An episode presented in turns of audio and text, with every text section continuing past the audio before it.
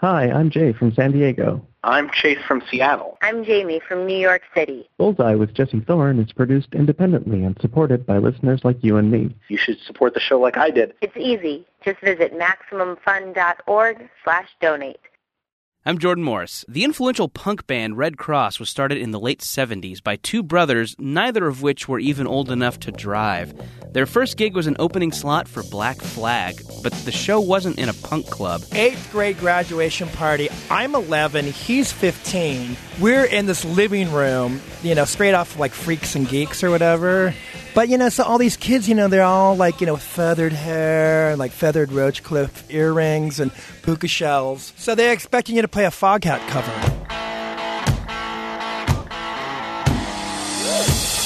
And we played Who Are the Mystery Girls? A New York Dolls cover. It's Bullseye.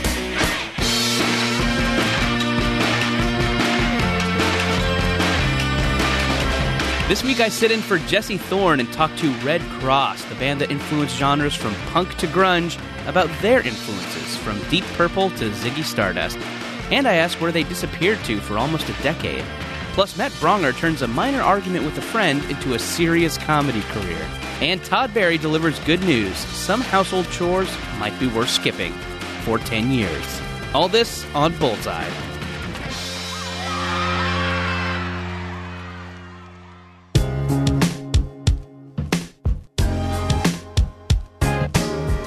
Each week on the show, we like to get pop culture recommendations from some people who we think have exquisite taste.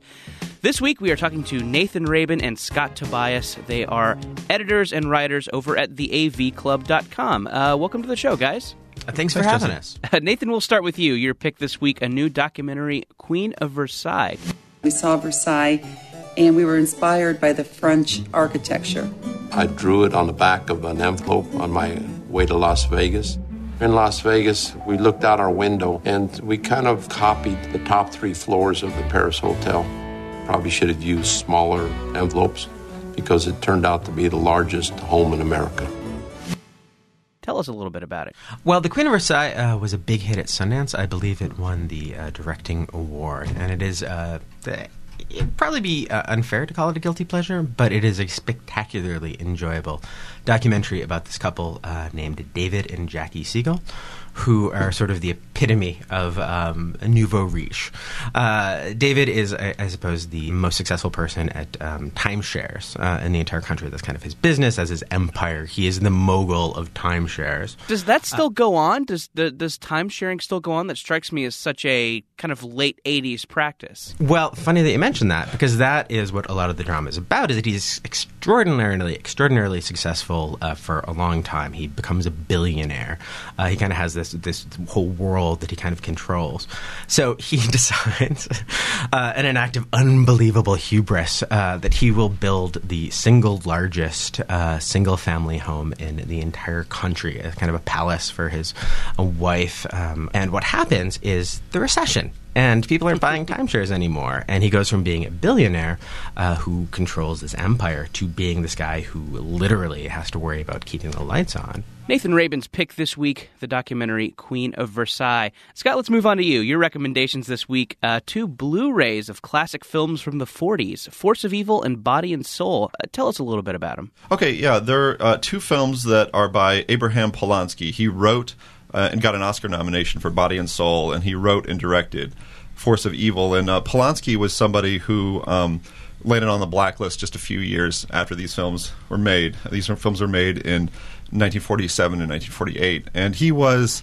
You know, he, was uh, definitely a member of the Communist Party. Was an unrepentant Marxist uh, throughout his entire life, and the films, when you watch them today, um, really are a reflection of his political point of view. I mean, they, they're they're they're, they're both noirs. You know, Body and Soul. They both star John Garfield. They're both noirs. Mm-hmm. The the central theme of both is just money as being this corruptive power. Today's winner's 114. I had a dime on 113, didn't I? Yeah, you did. I nearly made 60 bucks, except for that one little digit. 600 to 1. You're gonna play 776 tomorrow? Nah, 823. This morning I nearly got hit by a car, and you know what the last number of the license was? 823. I figure if I live through today, it's my lucky number. Am I right, Mr. Morse? If you don't get killed, it's a lucky day for anybody. And from what I understand, these movies were big inspirations to Martin Scorsese. Yeah, they were. Force of Evil, especially the the Blu-ray Force of Evil has a, a Scorsese introduction. He's been stumping for this film uh, from from the beginning because it's another one of those movies. It's it was it's seventy five minutes long. Um, I think it, it was pretty not terribly well received in the U.S. though though though in Europe it was celebrated. Well, uh, yeah, once again, uh, Scott Tobias recommends Force of Evil and Body and Soul, two new Blu rays out now. Uh, Nathan Rabin, Scott Tobias, thanks so much for being on Bullseye.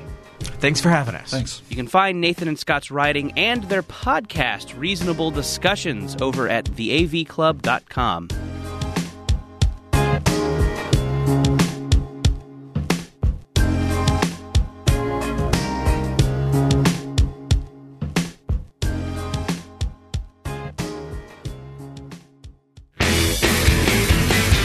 It's Bullseye. I'm Jordan Morris in for Jesse Thorn.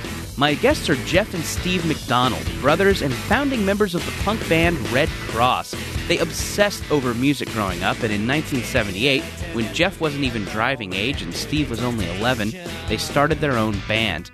They were in the midst of a burgeoning LA punk scene that had bands like X, The Germs, and Black Flag. While Redd Kross never reached huge commercial success, they found a cult following and influenced the punk and grunge movements alike. Their new album, the first in 15 years, is called Researching the Blues. Let's hear a little bit of the title track from that album.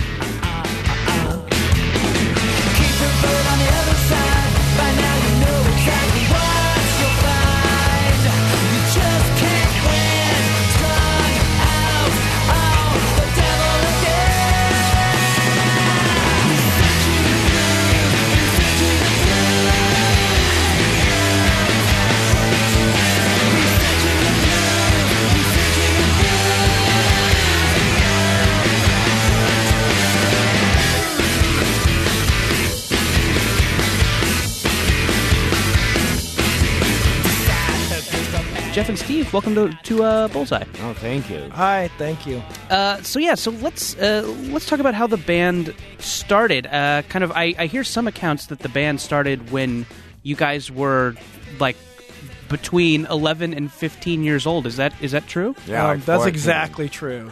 I was What- 14 when we first Okay, so- started writing our tunes. Okay, so even more exactly true because Jeff was exactly in between 11 and 15. He was 14. So um, I was 11. And we had these neighbors next door who used to go to Hollywood. They were teenagers, and they had, you know, they liked Alice Cooper, New York Dolls, and all these groups that were um, now, you know, history has kind of rewritten itself, and people think that oh, everyone had access to those records. Those records were complete. It was like pornography, essentially, and um, you couldn't find them in stores in the suburbs or anything. And so we got into that, and and you know, when you when you're a little kid, you occasionally um, slip things in the in the cart, and your parent, your mom might find it. What is this? Put it back. I did that with um, Iggy Pop's Raw Power. Once Wow. I found it at Ralph's in Westchester, Yeah. but I had to put it back. Because But- also because there was contraband. yeah, too. we would have the eye for that, but I think when um, we were really into David Bowie very early on, we discovered Ziggy Stardust, and so I wanted to get all the records. Um, all the earlier ones, and I remember going into Muntz City, which was a stereo shop that also stole, stole sold records, and found a copy of Hunky Dory. And I remember this wo- this woman who looked kind of like you know like a Stevie Nicks. Maybe my mind has rewritten her image, but she was like looking at the album cover and just like, "Do you really want to know? You really want this? Have you ever heard this?" Get it, that's so- and I was like eleven. Because we also were into like Deep Purple. We were into a lot of that. Like, you Well, know. well, I you liked like it- long keyboard solos. yeah, we were not- into like a lot of 70s a- arena rock too. Black you know? Sabbath much more than Deep Purple. I mean, As Deep long as it had, had, like- its moments. As 'cause long as, I had, as long as it had a thick, chunky guitar sound, we were open to it. But you had to deal with like eight minute jams, and that was that's when punk rock came along. Like the Ramones' first album, it was it was like oh my god, looking at the vinyl, every song was like less than an inch thick, you- so it meant short, you know, running times, and it was there was no guitar solos. Yeah, I mean, that It was was kinda- welcome. You guys played some of your early shows with Black Flag. Yeah. Um, at the time you guys were playing these shows, were they the Black Flag, or were they just a band from the neighborhood? Well, it was this, well, they weren't neither. I mean, they were. It was the same f- four guys. It was Keith, Greg, Chuck, and Robo. Actually, it wasn't even Chuck because we we all knew Chuck Dukowski as Gary. Yeah, Gary. Gary, Gary but- McDaniels. Gary McDaniels. But um, Gary McDaniels. Uh, yeah, the first show, um, the technically the very first show was at an eighth grade graduation party in Hawthorne, California. this not thrown by the school. no, no, it's thrown by Lisa Stengel. Okay. Check it out. Eighth grade graduation party. I'm 11. He's 15. And it's in our neighborhood that, it, you know, we don't relate to him, any of these and it, people. we're in this living room, you know, straight off like Freaks and Geeks or whatever. Mhm. And uh, shag carpeting, maybe. Oh my god! A lot of browns and yeah, oranges. or like boogie nights, like. But you know, so all these kids, you know, they're all like, you know, feathered hair and like ro- feathered roach cliff, you know, earrings and puka shells.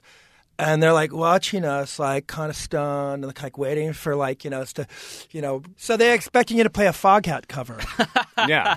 So, so these guys wanted to hear Foghat. Maybe they expected They, you to they bring wanted out to hear Foghat, and we and, we busted Jethro out. Tull. Yeah, and we played "Who Are the Mystery Girls." They were booing us at, right in our face. You suck, you suck. Very Bob Dylan, 1966. And I would say, okay, yeah, well, um, you know, we're gonna play another song. It's like from a Led Ze- um, from Black Sabbath bootleg, unreleased. All right, they'd fall for it. Boom, we'd play one of our like Annette's Got the Hits, one of our original songs. They'd get about 30 seconds into it. It's like, uh, This ain't Sabbath. This ain't Sabbath. This sucks. This sucks. This ain't Sabbath.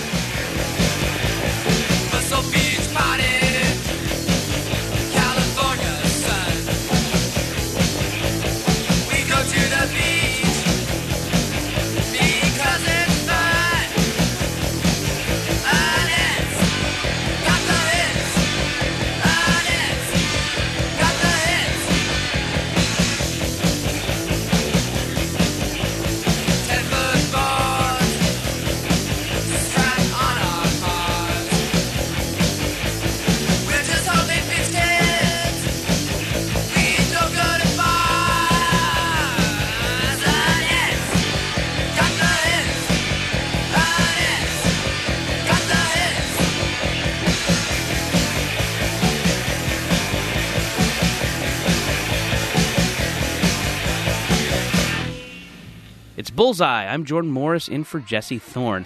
My guests are Jeff and Steve McDonald, who founded the punk band Redd Kross as kids in the late 70s.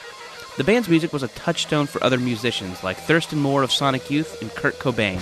From their early album Born Innocent, here's an ode to Linda Blair.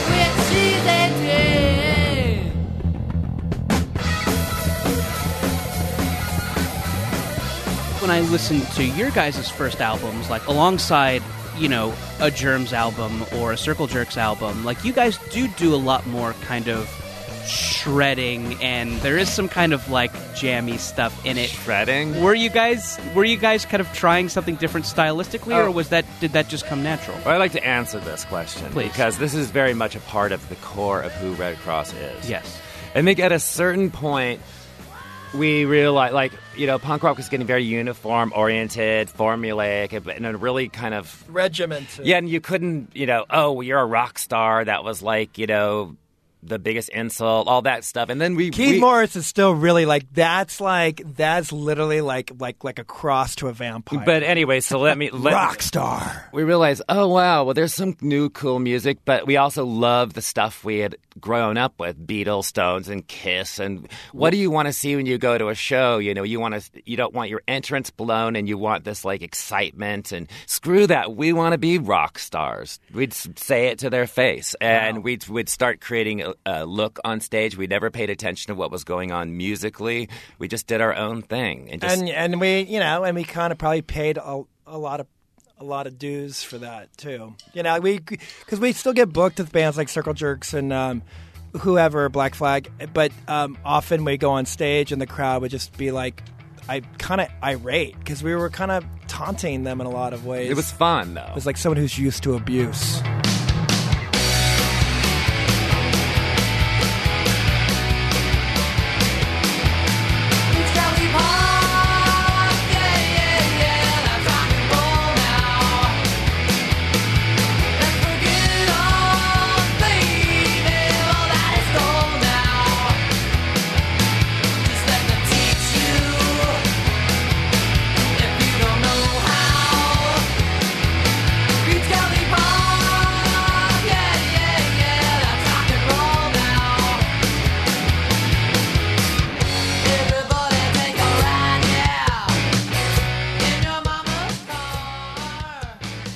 After a break, Steve and Jeff from Redd Kross talk about their lost decade. Our Atlantic deal only lasted for like a year, and then we lost that deal, and then we had like a stigma attached to us as far as the industry was concerned in the United States, and you, it's kind of hard to you know ga- regain the trust or the support.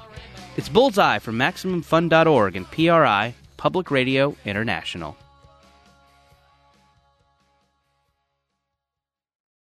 Bullseye is supported in part by Squarespace 6, a site for creating a blog or portfolio with over 100 new templates and fonts using a drag and drop interface and scalable designs, offering a 24-hour support team.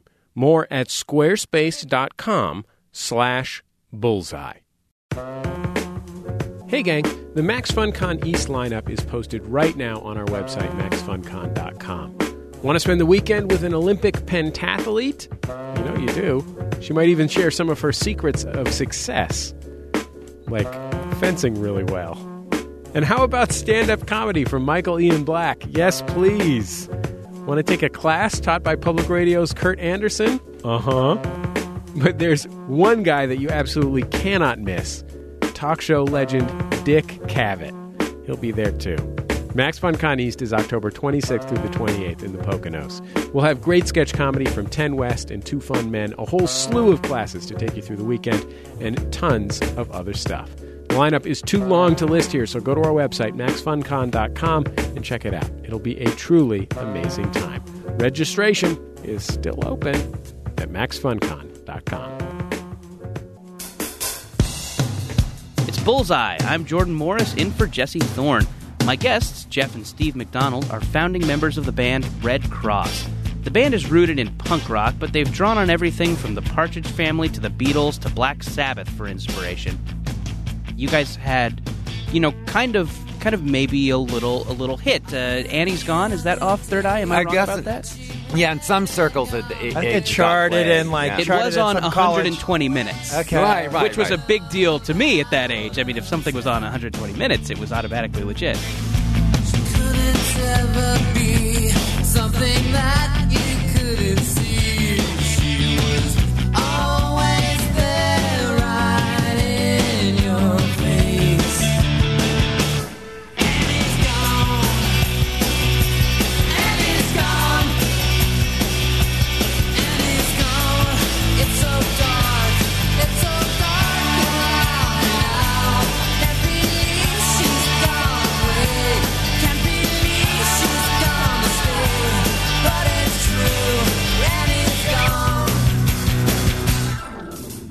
The crazy thing is, like, we probably spent like, you know, three times the amount of our you know, most recent record recording budget on that one video, or Oh, ten wow. times the amount even.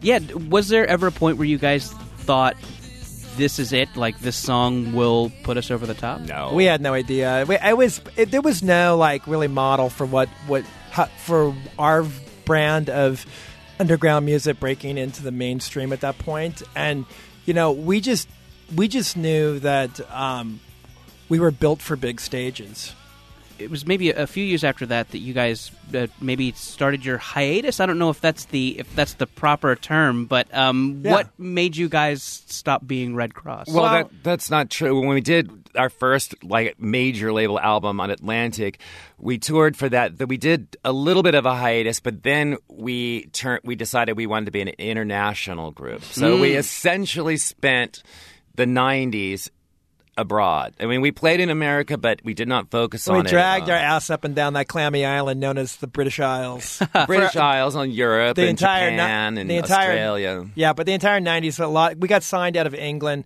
because our Atlantic deal only lasted for like a year. Yeah. and then we lost that deal, and then we had like a stigma attached to us as far as the industry was concerned in the United States, and. uh and we had kind of lost the interest of the tastemakers on the underground because once you sort of like you know go for it, and if you and like very few people turn out to be Jane's Addiction or Guns N' Roses, and actually that that transition actually works. And uh, and you, it's kind of hard to you know ga- regain the trust or the support. It was just the timing was bad too because we did with Atlantic we made our most subversive record out of our entire catalog. yeah, like it was so bubblegum and sweet that it was actually subversive. It had nothing to do with trying to be um, Bon Jovi, who who would have been the benchmark for someone going for a commercial success at the time. Yeah. that wasn't a weird lull. It was like the very, very, very late '80s, and then like the '91 Nirvana It was thing. pre so- Nirvana. It was kind of just post Guns N' Roses. It was kind of weird. hair weird. metal It was pop a- period. You know, by the time like 97, 98 rolled around, I was 30 years old Mm-hmm. and I had been doing it for 20 years. Hmm. And um, 31, 20 years. And for me, at least, I just we lost the drummer at that time. He like decided to wanted to get into film scoring or something, and like I just I just couldn't imagine like putting the band back together again and like starting it from the ground up and like trying to you know reinvent ourselves when I realized that I had this is speaking for me I realized I had made sort of long-term career goal decisions before I had ever gone through even gone through puberty. Yeah, Jeff, how about you? What did you do in that hiatus time? Well, it's really strange because that like 97 ish period um, those that, those tours all those were most of them were out of the um, were in Europe and out of the country so I was separated from my family a lot. And the one thing Redd Kross is more than anything is a performance band we're actually performance artists. And you know you give 110% and it and it's you know you're giving your soul to the audience but it's true. And then doing it every night with for years and years and years you just become depleted and I had had a child I didn't give birth to the child my wife Charlotte did You but didn't? but it was like she was two at this point, and I was just like, Ugh. so uh, for me, it was never like I want to not be in a band. I don't want to play music, but I just did stuff around the house, you know, raising a child and tinkering and de- and doing little. You want to be stuff. like you want to be like the John Lennon he had read about in rock bios. Well, that's not really Become- true. I didn't. I didn't become the house dad after Sean yeah, was born. well, I was a house dad, and it just kind of did that stuff. And for me, it was really odd because everyone else in the band did, you know, continue to work in music and play live and and work with other artists, and I never made a conscious decision not to play live. Right. But occasionally someone would ask me if I want to jam with them, and I would just say, oh, no. But I don't know why I said no. I guess I just kind of lost my nerve. So by the time we got back together for our first performance, it had been a decade of, with me not, not even stepping foot on a stage, which was odd because I'm, I'm kind of known as a performer. It's Bullseye. I'm Jordan Morris, in for Jesse Thorn. My guests, Jeff and Steve McDonald, founded the influential punk band Redd Kross in the late 70s. They were pop music and culture obsessed from an early age. Jeff's first concert was the Beatles at age three, and put that obsession to good use in their music and live shows. Their new album is Researching the Blues.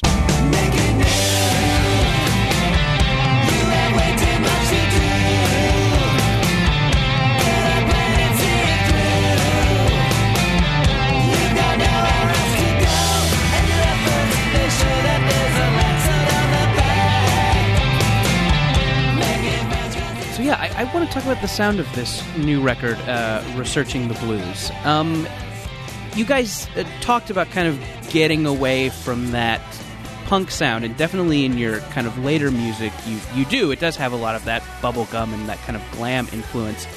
But when I listen to this record, a lot of that kind of punk energy still seems to be there. I- I'm thinking specifically of the song uh, "Uglier," which really, you know, while maybe tempo-wise isn't a punk song, just kind of that the energy of it really reminds me of that kind of early music.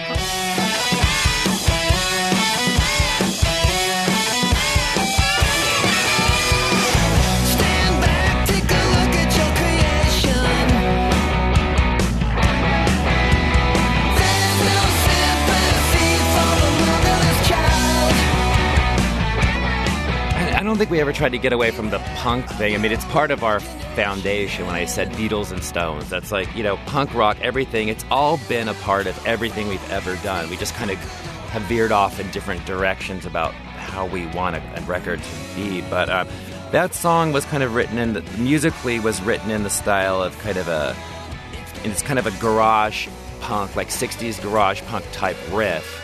But we didn't want it to sound exactly like that. But it, that's the basic what the music what the music is, is like. And then um, I wrote that most of that, then handed it over to Steve when we were um, recording, and he wrote the lyrics and finished it, sang it. You know, I think a lot of our records would have actually kind of had this kind of finish to it, this kind of flavor, this aggressive guitar, um, this confident vocal. Had we have the record making skills then that we have now. I think like a record like Third Eye, we always wanted it to have this kind of edge to it, but we weren't in control from a technical aspect of making the record. There was I'm not I don't mean like from a corporate there was no one like telling us we needed to we need a hit kids and then we worked with, you know, Desmond Child, but it, it was like we would literally be in rooms with engineers and we'd be like, "No, it's like the Beatles but with who live at lead guitar sound." And they would just look at us like, huh? So well, when I worked with Peter Cetera, uh, they turn around and talk to us about So you had Peter Cetera's engineer. God, so funny. Yeah, they turn around and talk to us about Cetera, and we just sit there with our mouth like, ah. because all the bands I knew, you know, who'd make records, they would always complain like, like, oh, I hate the way the guitar sounds on my album. I told him that I wanted blah blah blah. It's always dealing with like the technical people and most musicians at the time. I think this new generation of Pro Tools and and a digital age, everyone goes in the studio knowing more than But, like, back the in the d- generation before. But like back in the day, you play raw power for some engineer or producer in the studio, and you're like, "That's the sound," and they're going to sit there and go like, "I can't have a record that sounds like that on my resume, on my on my credits." oh yeah, they That- probably that- still that's- would. That's going to kill my career. Yeah, God, I mean the thing about Raw Power, the Iggy Pop song, is Yeah. that it it it's a mess. Like it Yeah. sounds like a mess. Yeah, it yeah. sounds like it was Yeah. done by amateurs. Yeah, monkeys. But I cannot imagine listening to that song Any in other any way. other way. Mm-hmm. Like if you Well, even though it's been that- remixed, and I actually like both. It's actually the whole album. Raw Power is like that. It was, a, I think, for a lot of musicians who discovered that record, it was just, you know, that was the beginning of lo-fi being like an art form. Mm-hmm. Raw Power and the second near, I mean, the second Velvet Underground. Um, so before we go, I would like to play uh, another track off this new album. Um, but instead of me picking it, I maybe wanted to ask you guys. Um, you were talking about kind of achieving this sound that is a combo between you know that studio pop polish and then that kind of garage rock aggression. Is there a particular song on the album that you think does that really well? I don't uh, meet Frankenstein. Uh, let's try um, um, the New Temptation. the New Temptation.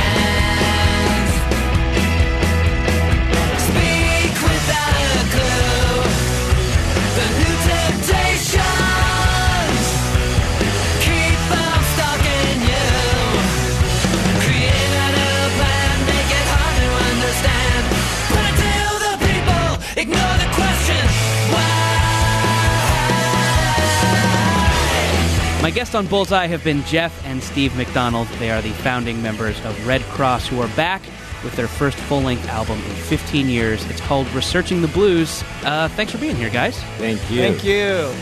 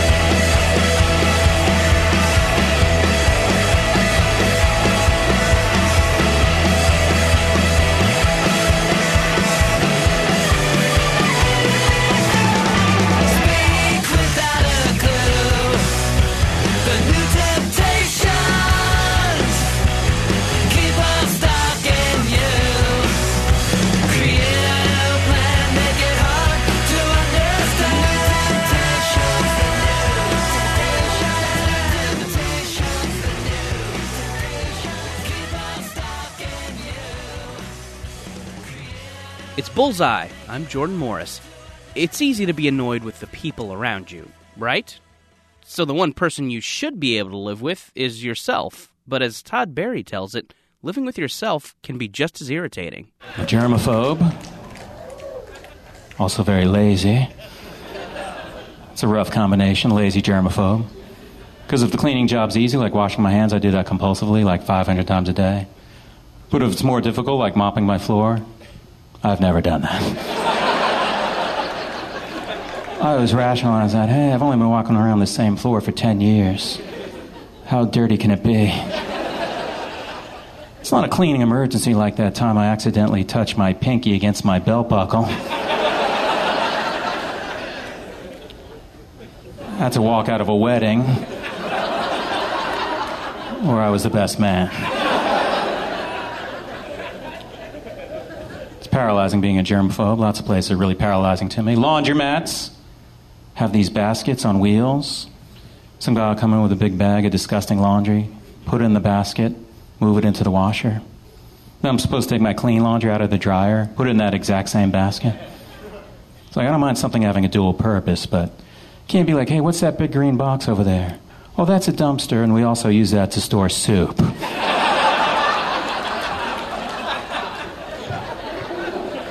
I think that might be an either or situation. Uh, uh, uh, a germaphobe, have a short attention span. When I get movies on Netflix, I pick them almost exclusively by running time. I'm like, oh, I heard this is good. Oh, it ain't two and a half hours worth of. Let's see what Jim Belushi can slam out in 78 minutes.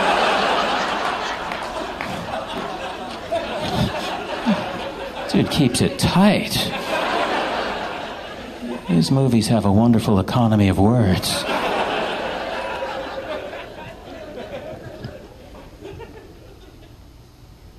Went to a therapist in a rich area town here, and I, uh, after the session, I go, "What do I owe?" He goes, "Oh, that'll be four hundred dollars."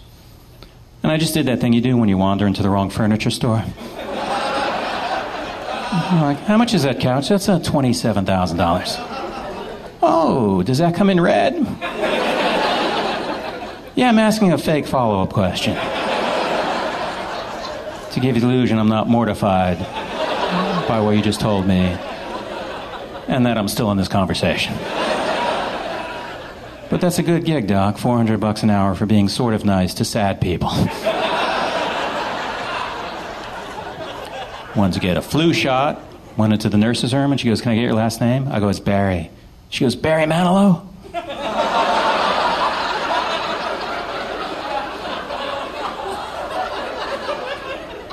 and I gave her a little fake laugh, you know, because she hasn't torn up the open mic circuit like I have.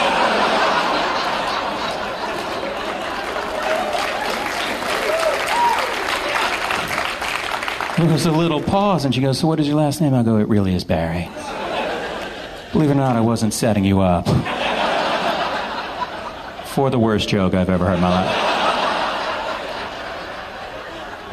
Even if I had a contest where I only compared that joke to jokes that other nurses have told me,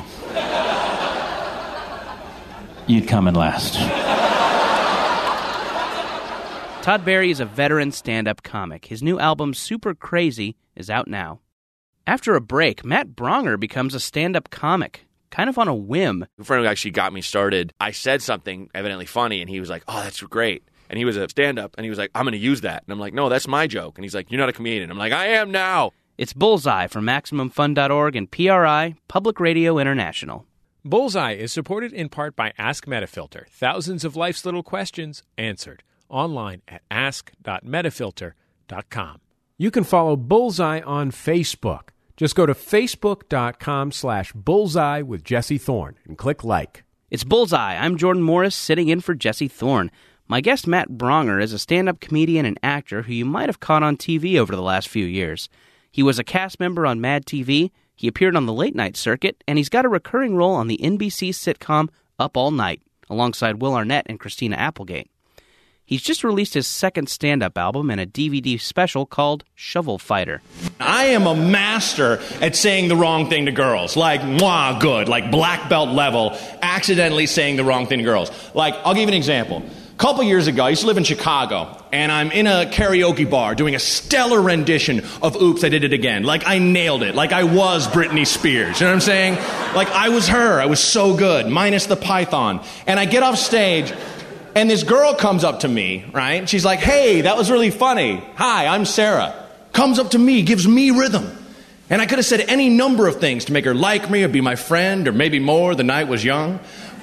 But instead, what my brain told my mouth to say, what I literally said to a girl was, thanks a lot. Where do you live? What the wah? Wah! What is the worst thing you can ever say to a girl? It's subtly awful.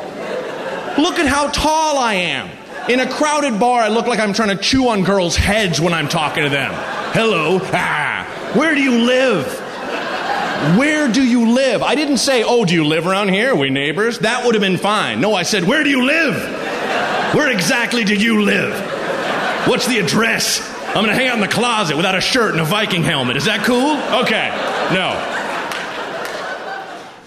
Matt Braunger, welcome to the show. Hey, thanks, Jordan. Thanks, man. You grew up in Portland, Oregon. Yes. Um, and I know Portland kind of these days has a reputation for being kind of a respite for hippies, and that's that's kind of the reputation it has. Sure. Uh, was that the environment you grew up in? Yeah, well, I mean, now now it's really cool. Now you go and there's a thousand really cool restaurants, and uh, there's all these you know young people starting up these you know little companies like Rent My Bike for a half an hour and all this stuff. But like when I was a little kid, it was uh, it, it was very I was very hippie-ish. Um, You had to rent the bike for the whole hour as the a kid. whole hour, and you had to pay in uh, fresh basil.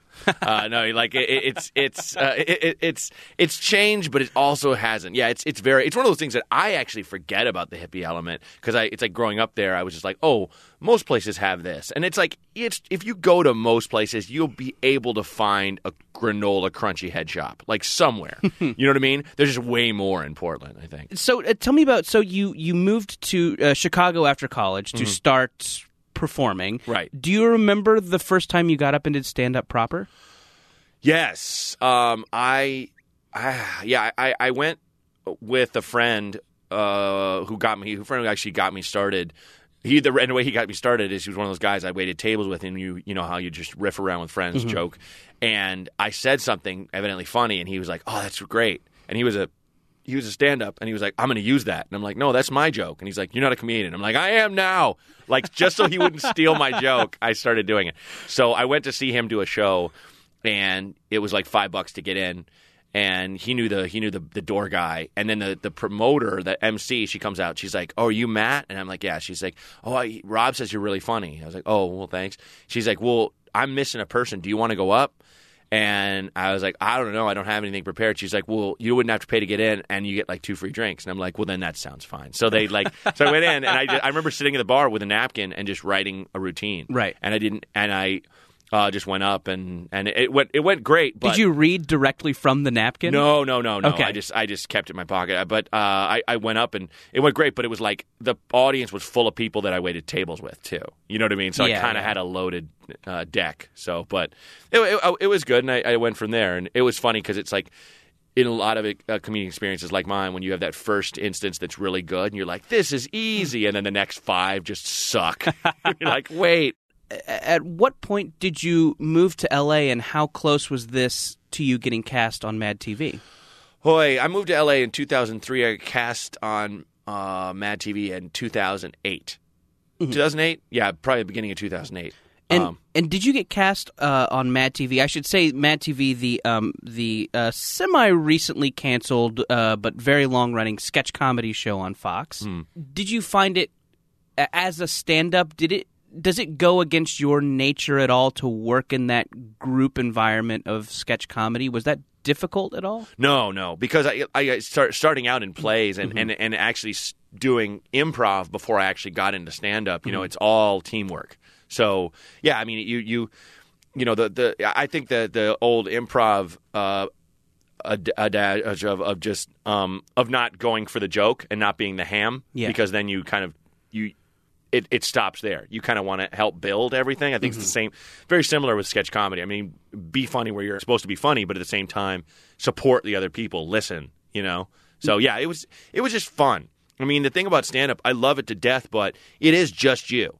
And if you know, you, you don't you don't get a break in that hour, hour and a half, whatever you're doing on stage. Mm-hmm. You know, so you know, it, it, I kind of just am one who barrels through it. But like Yeah. you know, and always make sure to have fun at, at it. But like, it is also fun to be on stage with someone, or you know, on a set with someone, and kind of toss the ball over. You know, to have a back and forth and watch them shine. You Mhm. know, and it, and it's a fun game to play with yourself, where you're trying your damnedest not to laugh at something someone is just coming up with then, or a new take on a line you've heard before. So yeah, it's a good time. It's Bullseye. I'm Jordan Morris in for Jesse Thorn.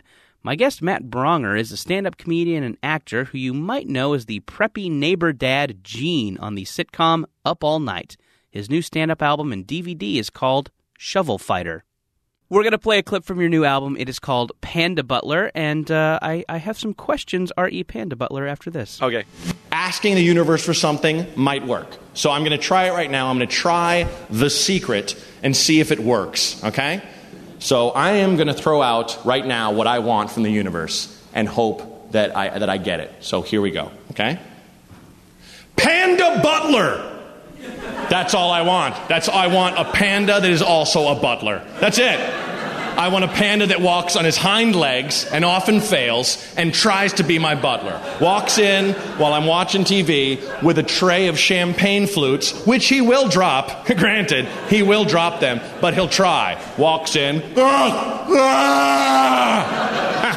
It's okay, Clive. You're still my man. High five. Actually, any bear that won't kill me. That's all I want, right? I will rubberize my home. You can wherever he wants, right? Just as long as he does. Like, can you imagine just sitting and watching TV with a bear that is also sitting and his little belly is going up and down with his breathing? His bear belly. You can put stuff on it like a tray of cheese and crackers. And he occasionally just yells, and you love it because it feels like commentary, right? Ah, ah. You're right, dude. Jersey Shore is the end of all civilization. High five. So it seems like your album uh, has two kinds of jokes. The jokes fall into uh, to one of two categories: crazy imagination stories, like Panda Butler, sure, and just really real blow for blow stories that actually happen to you. I mean, they really, really have the quality of your funniest friend cracking you up in a bar. Oh, thanks. So it, it, it seems like there there are these two things, these kind of crazy flights of fancy, but then this stuff that is very real, you know, without even a lot of writing. It's just recounting it. Do, does one of these come easier for you? Yeah, I mean, definitely the stories for, Yeah. for sure. It, it it wasn't any kind of planned thing. That's just kind of how I don't know. I guess how my mind skews because you know just the the, the little facts you can just dig out and and Yeah. and, and the way I mean I've always kind of been a storyteller. You know, ever since I was a, a kid and. um it's it's fun to be able to kind of embellish these stories to make Yeah. them funnier and things. You know, um, it's re- to you know to, I, I'll draw the line at like at like outright lying. You know, but it's like I will I will uh, not exaggerate, but amplify. You know, a story Right. so it's so it has more um, uh, uh, uh, weight. You know, and, and it's it's much more of an enjoyable thing. So when you're hearing the story, it's like, oh, it's an event. You know, Mm-hmm. you know, because there's there's nothing like like you bring up the party analogy. There's nothing like someone running in a room and going, "Holy crap, you guys! Did you guys hear what happened to Steven? Like what? Oh, let me get him." Stephen comes in and tells his story, and it's just it's it's it's a moment, you know.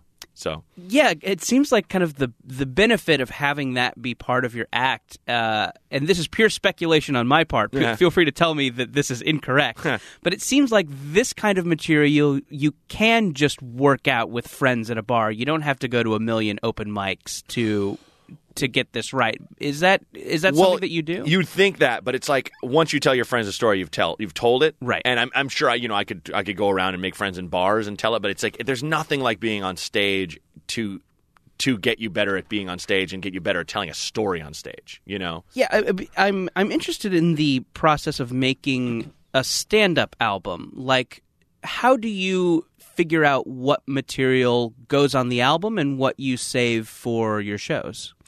Well, I mean, it's you just you just put together the best hour you can. You know, you kind of sift, sift through all your stuff, and and and you go. At least in my case, you go around, you ask friends, "Hey, "Is there something I did that you liked?"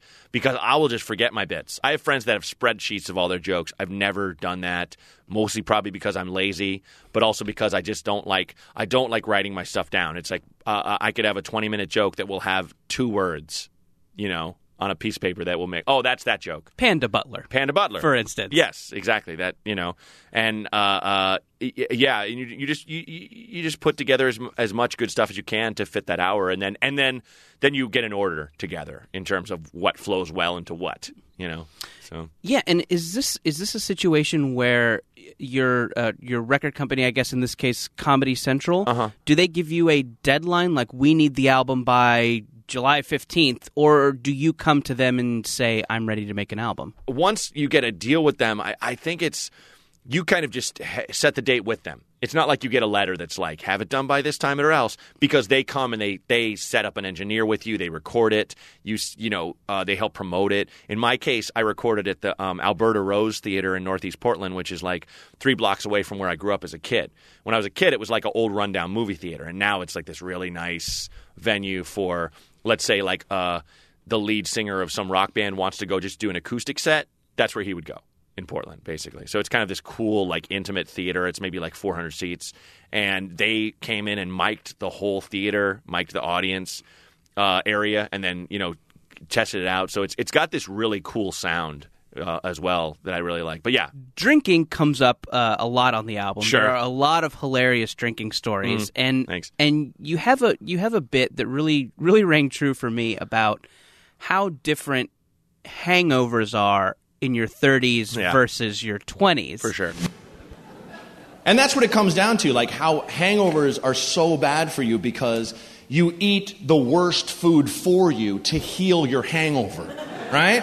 That's some sick irony when you think about it. Like you you need something starchy or fatty or cheesy, you know, to heal yourself. And my thing is, I would get so drunk that my hangovers, I would get so drunk that I, like, I should be so hungover the next day that I couldn't decide on the cheesy, starchy, bad for me food because deciding makes the hurdy brain hurtier. So I would just make up foodstuffs that don't exist and hope the waiter would just freestyle them up with the kitchen. Like, you know how a baby doesn't know how to talk, but it knows it wants milk, so it goes ladder, ladder, ladder. Same kind of thing. Like, I, the waiter would come over and be like, all right, what do you have? And I'm like, ah, just, oh, oh God, just, uh, for a second. Ah, just, uh, just give me, I don't know, just give me a, a plate of cheese babies and a hot boy. Yeah, whatever that is. I don't know what it is. Just make it. Just some cheese babies. Some babies made of cheese. Or some cheese buddies. Some cheese friends. Some cheese friends of mine. And a hot boy. I don't know what a hot boy. It's like a phyllo dough baby with hot dog veins. I don't know. Why are you making me make this up? My brain is on fire. No, come back, come back. And some ham dancers. Yeah. Whatever those are. I need them. Like just once I want the waiter to know exactly what I'm talking about, you know? Give me a plate of cheese babies? Yeah, you want a gang or a tribe? A tribe! And a, and a hot boy. What do you want his mood to be like? Angry. No melancholy. Melancholy hot boy. Man, uh, well, Matt Braunger, uh, we're plumb out of time. Okay. It's it's been a damn pleasure Thank talking to you Thank you so much you. for having me on, man. I really appreciate it. Yeah, uh, Shovel Fighter, you can get uh, wherever finer records are, are sold. And if I am correct, there is actually a vinyl version of this comedy Yes, I. I will always put out my albums on vinyl. It's on white vinyl. Uh, Very so, collectible. Which, which I think, like a, a guy in the '70s would be like, it's it's the highest quality sound. Like, no, it's just white. That's all.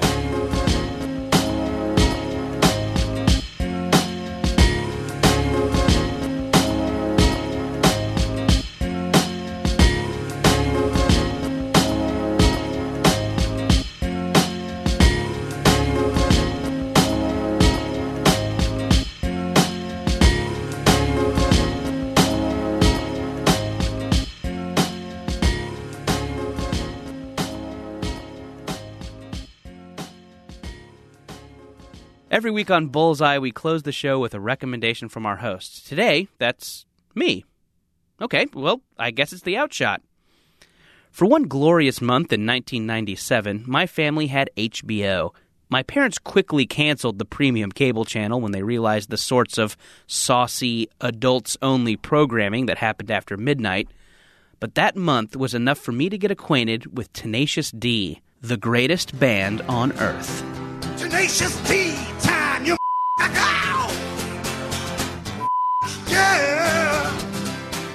Tenacious D was a late night comedy show that followed the exploits of Jack Black and Kyle Gass.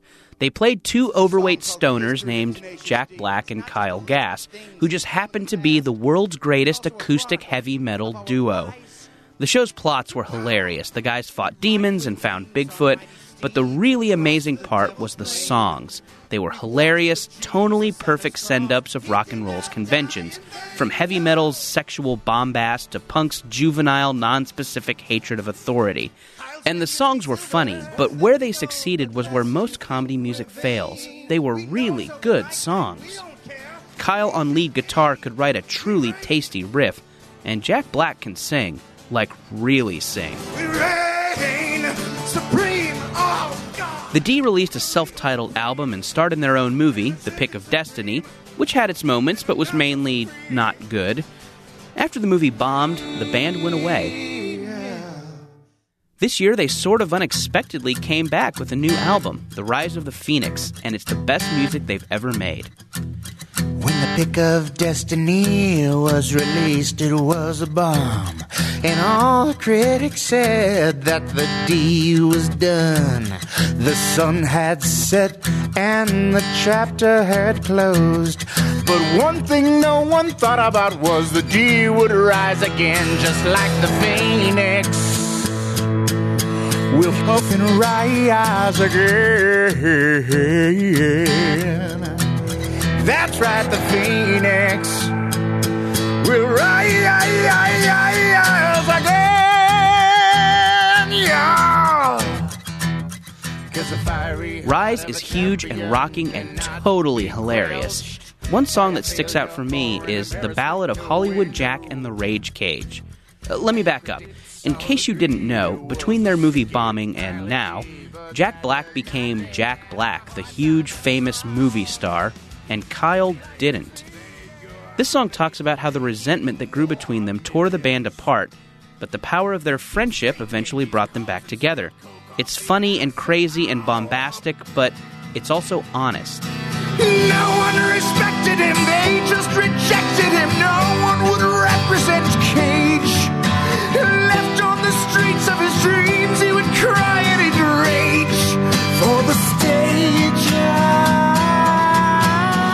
This song really hit home for me. I turned 30 not too long ago, and I feel further away from some of my friends than I ever have in my life.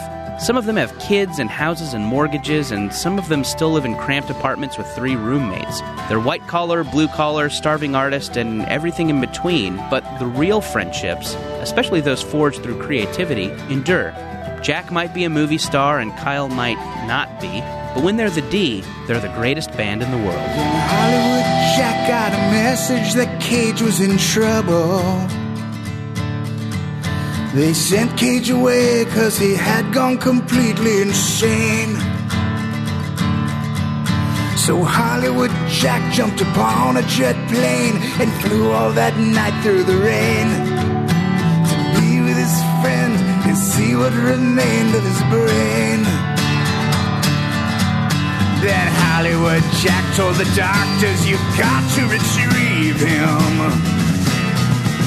You've got the technology, use the techniques of your trade. He grabbed their lapels and he screamed, By God, you must save him! Because Rage Kage and I, can't you see that we're one and the same?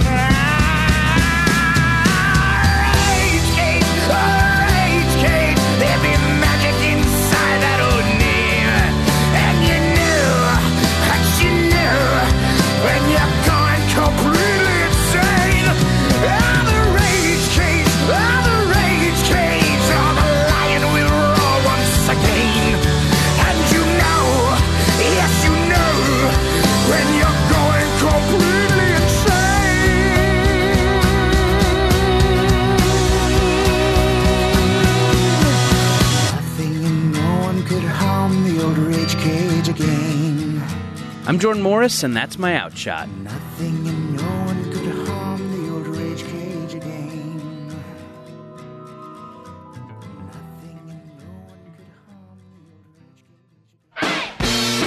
That's it for this week's Bullseye. The show is produced by Speaking Into Microphones. Our producer, Julia Smith. Our editor, Nick White. Our interns, Lindsay Pavlis and Tom Pike. Our interstitial music is provided by Dan Wally. Our theme music is Huddle Formation by the Go Team. Thanks to the Go Team and their label, Memphis Industries, for letting us use that. I'm Jordan Morris, and it's been a damn pleasure. Bullseye is supported in part by Ask Metafilter. Thousands of life's little questions answered online at ask.metafilter.com.